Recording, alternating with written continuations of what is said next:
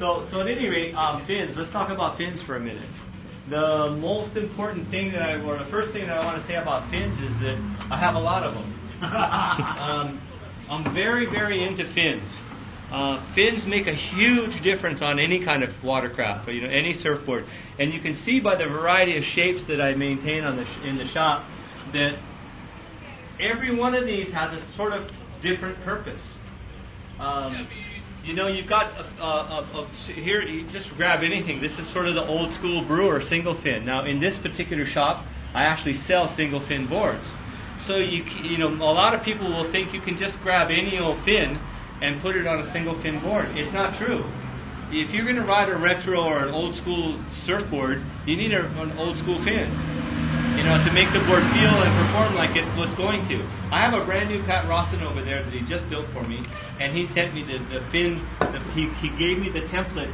Uh, he gave me the fin with the board, and you look at it, and it's exactly, it's very similar to this. You know, so you got some old brewer templates for single fins. You got some cutaway fins. You know, this fin would be very good because it's got very little uh, base on it and kind of a cutaway neck here for pivoting the board. If you want to come down, I don't know if you had had this experience when you're surfing, longboard especially. You, it's not a real uh, a, a, a, slow. It's kind of a running wave with a little bit of wall on it. You don't have really, and it's not very big. You don't have a lot of time to come down in a bottom turn and get the board lined up again. So what you do is with your knees and your ankles, you actually pivot the board, and then immediately walk forward on it, and that just lets you run down the the, the, the wall, right? And this fin will, will will help you to do that because you have very, very little resistance over here, right? Then you, you, you, get something else. Let's see. This fin, this is way more of a pivot fin, more straight up. The more the, the more the rake, it wants it, fins in general want to follow that, that rake line. They, as you come out of your turn, it wants to follow that. The more straight up and not down they are, the more they want to pivot in their turn.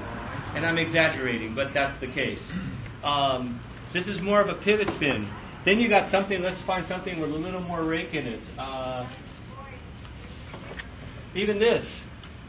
You got a little bit more tip so that you're, you're wanting to be, have, have some release off the top, some push off the bottom. Usually you're getting your push from the, the width of the base. But, but there's just a variety, a huge variety of fins. And even if you pan over this way and look at the, I've got more fins over here. These are all for short boards and thrusters and, and whatever. But fins are absolutely critical. And the, what I always say to people, to anybody who will listen, is a fin is a really cheap way to change a board. Mm. If the board isn't working right, get a different fin. Don't get rid of the board. Yeah. I get people come in here and want to sell their used board. The fin is rusted in place. Yeah.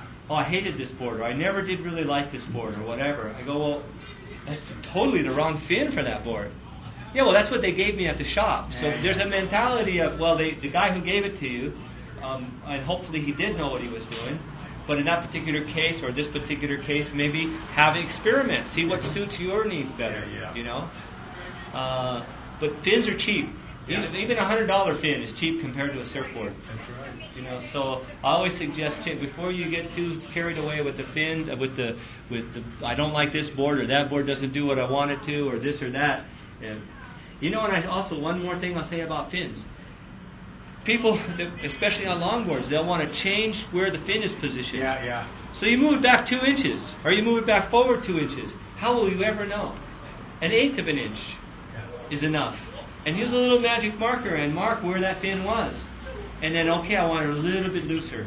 When you say a little bit looser, if you put it back an inch and a half, it, it, you, you, there's no no uh, uh, telling what, what, what made what difference. Mm-hmm. Go back a quarter, eighth of an inch, quarter of an inch at a time, or forward. Mm-hmm. But a little finesse like that, and then a little bit of thought process and planning, right?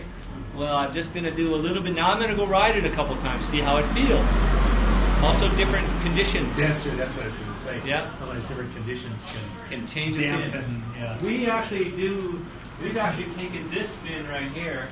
This is a small. Um, originally, this was a small uh, Takayama finger fin, and basically we took it in the garage and we made a couple different cuts out of it. I've got one that's up here and one that's down here. And believe it or not, one actually works better at low tide than the other at high tide. And it makes sense because at, in Hawaii, especially at, at, at low tide, we got a much thinner, more pitchy wave. Mhm. At high tide, it becomes fuller and, and slopier. Yeah. So the different place that you put this knob, basically, Uh-huh. will ch- will change the base or change the flow of the fin. So it's just it's it's really fun to, to fool with.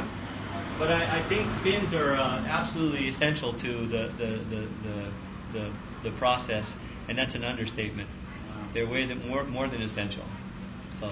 Yeah, maybe, Somebody maybe, learned maybe there's a